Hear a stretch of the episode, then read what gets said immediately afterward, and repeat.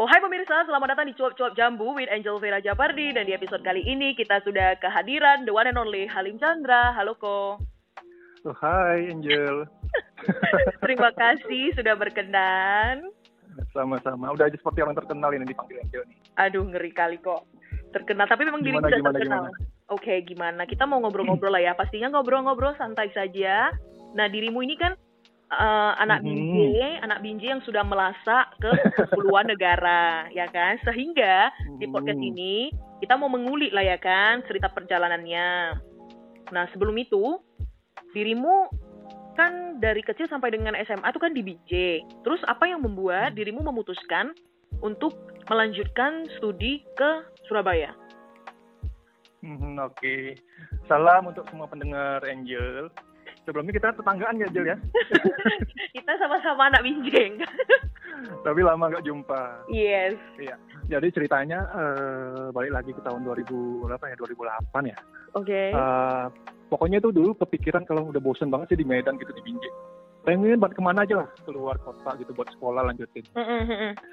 Jadi jadi ceritanya itu kebetulan ada teman yang sudah seperti saudara sih di Surabaya kan dia suruh yuk main ke Surabaya sini gitu nah kebetulan kan nggak pernah kan ke Surabaya bayangin aja naik pesawat itu kelas 3 SMA yang pertama kali nggak pernah lihat kota gitu ceritanya Oke. ya udah jadi pas liburan tamat SMA tuh tamat UN Ya. ya udah eh, saya main-main aku main-main ke Surabaya Oke. di sana udah kayak anak kampung lah yang lihat kota gitu wah Hmm, di sini seru juga ya gitu Oke, ya kayak ikan jumpa air ya, Bang. Mm-mm. Eh, betul. Jadi ya nggak kepikiran sih ada pengen kuliah di sana sebenarnya. Kebetulan ditawarin ya udah kuliah sini aja gitu di sana.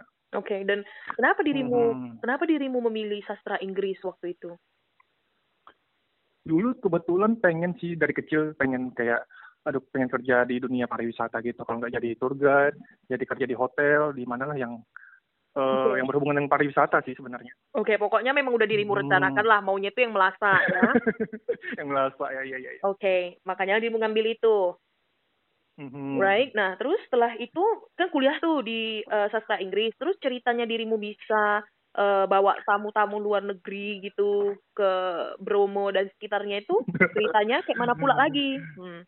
itu ceritanya eh, panjang ya sebenarnya ya. Jadi ya pas masuk ke kuliah tuh ya biasa biasa. Terus suatu suatu ketika Suatu kan di sana tuh ada Iya. di sana tuh ada event tahunan travel fair gitu aku masih masih ingat ya. Oke, Jadi jadi ada travel fair. sama tem mhm, sama teman-teman kan main ke sana gitu. Oke, main ke sana. Main-main dia lihat mhm, dia lihat eh, acara-acara gitu. Nah, ketemulah sama si Bunita ini. Yang Bunita inilah yang membuat aku nih kenal di dunia pariwisata nih awal mulanya dari Bunita ini. Oke, oke.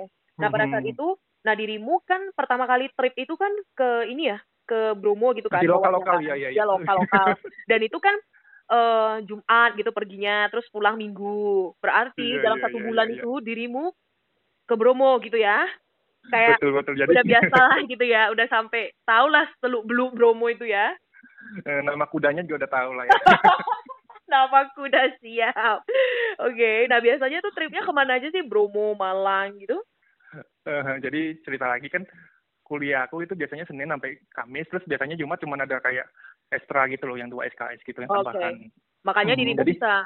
Mhm, jadi bisa melalak gitu lah cari part Iya, iya, iya, iya. Kebetulan di ini setelah dari Bunita ini aku coba lagi lah ngelamar ke level lain kebetulan di deket kampus gitu kan. Yap. Akhirnya keterima dengan bayaran yang berapa ya? Zaman dulu itu masih seratus ribu per hari gitu bayangin aja. Seratus ribu per hari, oke. Hmm, seratus ribu per hari. Mhm. Jadi bawanya biasanya tamunya tuh Jumat Sabtu Minggu gitu ke. Bromo kalau nggak ke ke Gunung Ijen gitu terus ke Ya. mana ya paling jauh ke Bali sih biasanya. Ke Denpasar ya. Hmm, Oke. Betul. Oke, nah terus ter- setelah itu kan dirimu baru mulai nih kan. Kayak mana lah ceritanya dirimu bisa mulai dari bawa yang eh, apa namanya nih domestik, terus bisa Mhm. ceritanya ke luar negeri. Yang pertama kali itu ke mana? Pertama kali sih dapat job itu ke Hong Kong biasanya ke Hong Kong ya kemarin itu itu satu paket Hong Kong Macau Shenzhen. Oke. Nah sebelumnya lagi cerita sebelum ke sini Ya, kan itu dapat lah tuh kan eh, uang-uang kecil lah itu dari nabung ya, ya, ya, ya. yang part time itu ya. Heeh. Ya udahlah cari cari suka suka sebenarnya suka suka jalan sendiri sih kan. Ya. udah mulai hunting yang tiket pesawat murah yang everyone can fly itu zaman zaman dulu masih lama ramai banget. kan. Yes, yes. udah melalak ke sana sini lah. Oke. Nah, suatu momen itu aku coba-coba ini, maksudnya apply ke kayak website pencari kerja gitu yang kayak namanya gitu apa lah ya? pokoknya. Job Apa SDB gitu ya. Iyalah, Mhm. apalah namanya. Nggak apa-apa kalau kalau Apalah. lupa nggak apa-apa. ya udah ketemu travel agent lain. Nah kebetulan nih ownernya baik gitu loh. Jadi eh, di- ditanya ini, tanya itu, terus dikasih kesempatan lah untuk bawa, bawa tour ke Hong Kong itu. Itulah cikal bakal awal pertama kali ke luar negeri bawa tour. Oke, itu pertama kalinya. Nah, setelah itu, Iya iya iya. setelah itu, Setelah itu dulu masih dari- ingat nggak sih setelah Hong Kong itu ke mana?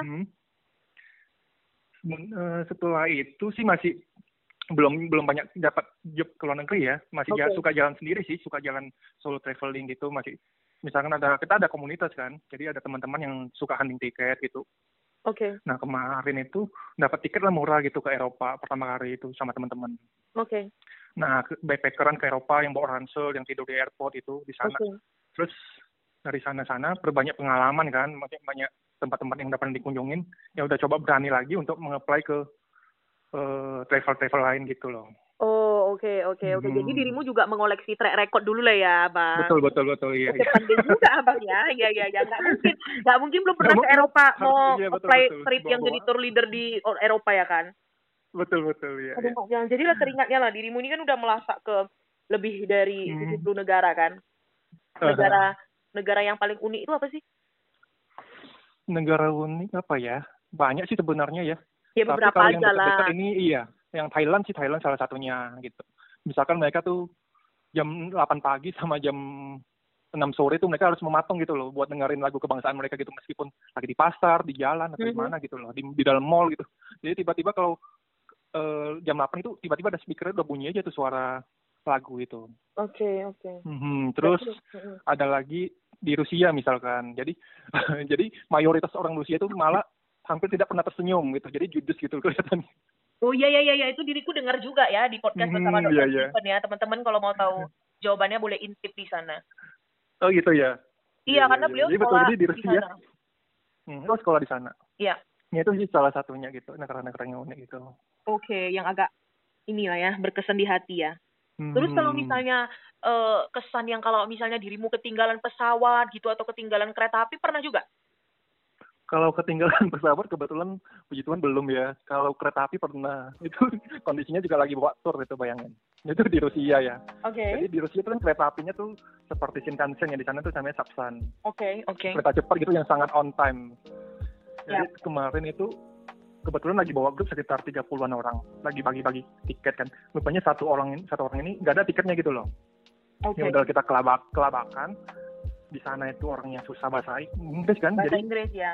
eh, hampir nggak bisa bahasa Inggris. Terus dibantulah sama teman kami ini di sana itu ngurus-ngurus. Eh, tepat jam berapa ya? Jam 5 gitu. Pas mau masuk ke kereta, sampai di depan gerbang tuh pintu udah ditutup. Bayangin aja. Jadi Ya apa yang terjadi? Sedangkan berarti dirimu say goodbye sama Bayangin grup grup aku tuh udah di dalam kereta. Iya, Aku iya. Ketinggalan gitu loh. Tour leadernya. jadi apa yang terjadi setelah itu? Mereka Apa marah-marah yang ya? terjadi? Puji Tuhan sih enggak ya kebetulan di Moskow kan ada itu kemarin itu dari ceritanya dari San Peter mau ke Moskow. Mm-mm. Jadi di jadi di Moskow tuh ada teman kebetulan kan. Tour leader juga. Ya udah langsung hubungin teman aku ini buat jemput mereka gitu loh. Dan aku jelasin Oh. kalau tadi ketinggalan kereta. Mm-mm. Untungnya sih mereka nggak marah-marah. Jadi masih aman lah ya, positif lah untungnya Aman, aman. ya. Untung ya.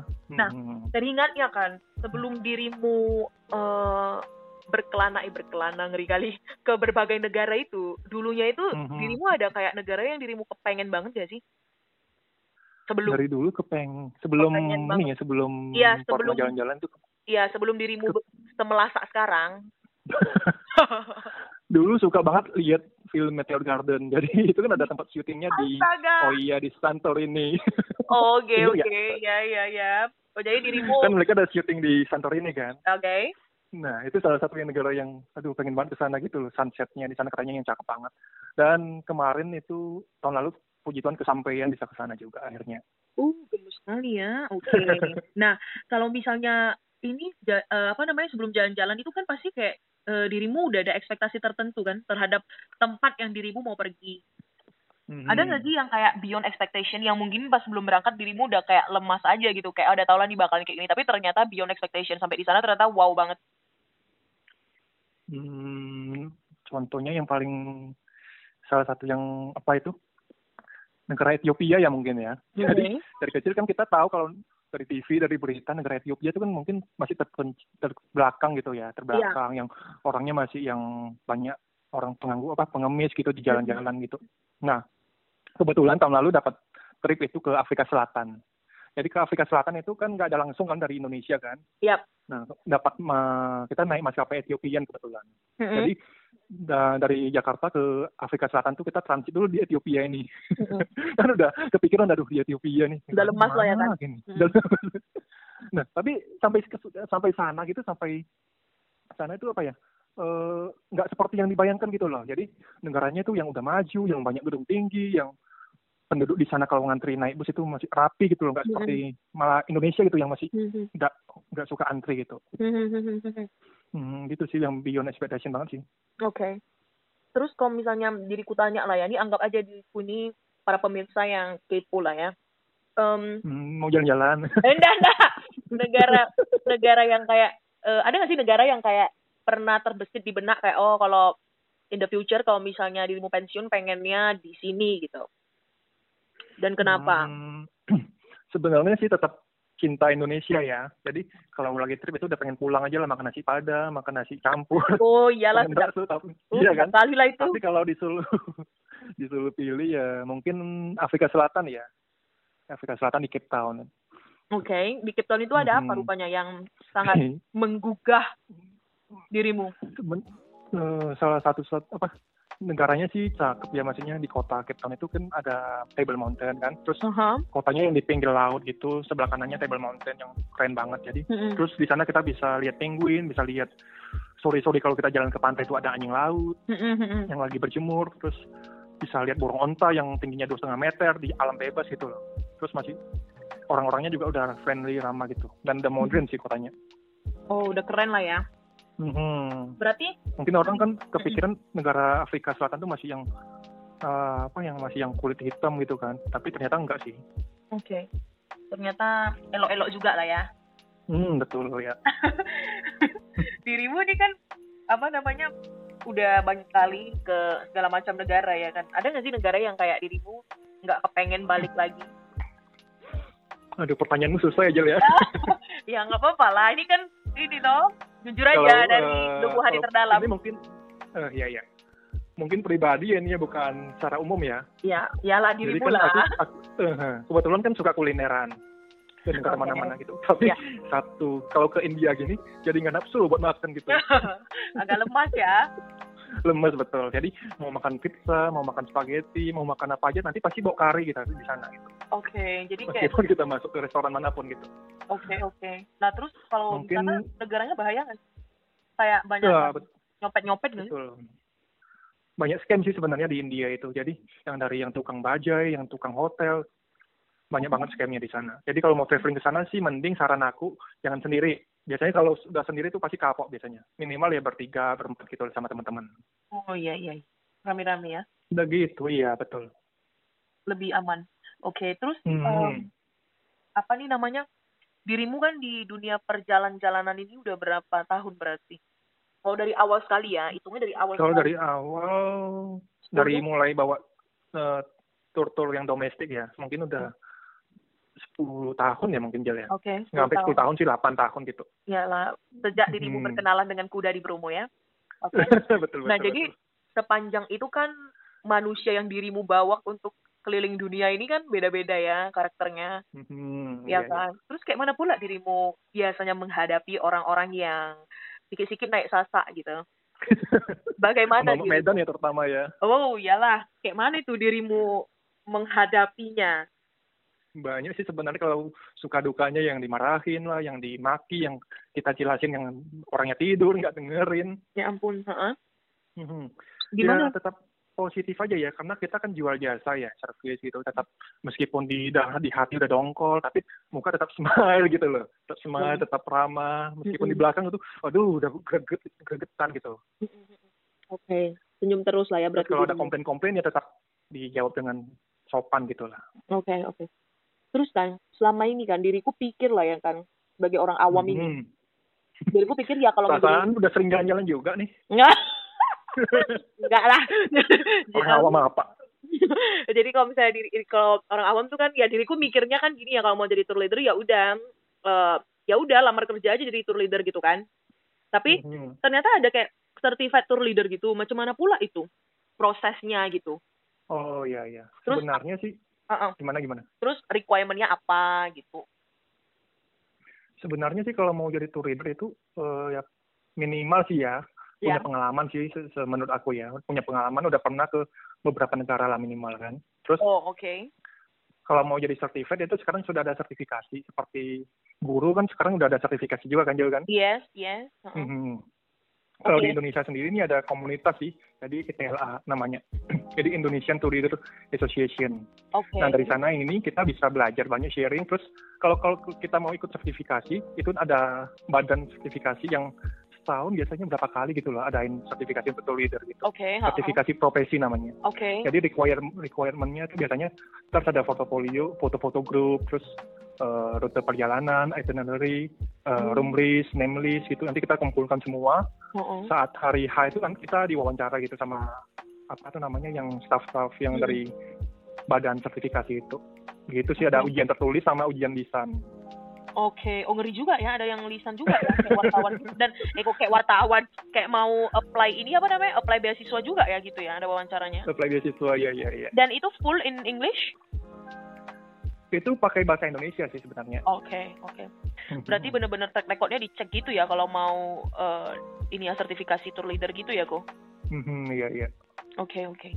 Jadi dirimu sebagai manusia yang suka jalan-jalan ini bolehlah berbagi ya filosofi kehidupan mungkin, moto atau apalah gitu kan, atau Aduh, masih pesan belajar Jel. untuk Mhm. iya tapi kan bolehlah dirimu kan setidaknya udah lebih udah ngeri lah 70 negara udah banyak lah yang bisa dipetik. Bolehlah berikan pesan Kalau ke para hmm, pendengar pesan ya. Top Jambu. Jogja Jambu iya ya. Jadi pesan mungkin untuk teman-teman yang suka jalan-jalan itu ya mulai aja dari kecil-kecilan dari yang deket-deket gitu mulai mulai cari pengalaman terus kalau untuk kerjaan ikutin apa lah passion kata hati gitu saya cocoknya kerjanya di lapangan mungkin yang kerjanya yang suka traveling mungkin bisa cari kerjaan yang related gitu loh yang mengharuskan kita banyak traveling terus siapa sih yang nggak suka traveling terus dibayar gitu kan bisa Oh, keliling dunia gitu. tuh. dulu aku pernah eh, coba interview jadi pramugara karena pramugara kan itu kan eh lirik ya maksudnya berhubungan juga kan Ya, kita ya. bisa traveling kita bisa dibayar Yap, gitu kan yap, yap. tapi tapi kenapa daya lah ketinggian Jel ditolak didiskualifikasi ya ampun serius, kurang berapa senti sih? iya jadi kan di Indonesia ada standarnya untuk awak kabin itu harus cowok kalau nggak salah tuh 178 ya maksimal Ah, nah kebetulan awak kan tingginya 180 lebih dirimu berapa? di 180 berapa Terus ya kalau di lupa sih sini maksimal 178. Aha, Ya gitu. sulit lah bang, dirimu mau ronor ini bang. Tolonglah bang, kayaknya itu lebih cocok jadi pemain basket. Iya ya. gitu sih. Jadi ya pesannya ya eh, ikutin aja sih apa maksudnya passionnya di kerjanya di bidang apa gitu ya ditekunin gitu loh dari dari awal pasti nanti pas membuahkan hasil gitu. Jadi nggak instan. Mungkin orang lihat teman-teman banyak lihat Lin kamu suka banyak apa hebat banget ya sekarang bisa jalan-jalan ke mana-mana gitu. Tapi Iya. mereka nggak mungkin belum lihat eh, track record aku di belakang gitu loh yang harus ketinggalan maksudnya di- dimarahin peserta pas awal-awal masih belajar gitu yang bawa grup yang lokal ke Bromo Ya, yang ya, ya, yang ketemu pengalaman-pengalaman yang ya, ya. banyak lah gitu Karena kan ceritanya. Orang melihatnya foto-foto syahdu dirimu, right? Orang kan nggak melihat pas kita sesak jantung Betul, betul. direpetin, right? Hmm, yang ngangkat ngangkat koper. ya, yang jadi harus nikmati prosesnya ya. Hmm, nikmatin prosesnya gitu. Oke, ya mantap sekali. Terima kasih sudah Ada lagi bu. berkenan. Jangan kayak ujian lah bang. Terima kasih sudah berkenan berbagi cerita di Cop Cop Jambu. Sama-sama. Sukses selalu ya Jel ya. Dirimu juga sehat selalu, sukses Amin. selalu. Semoga- Semoga kita bisa cepat reunian lagi makan-makan nanti. Yeay. Siap, thank you. Dadah. sama-sama. Dadah.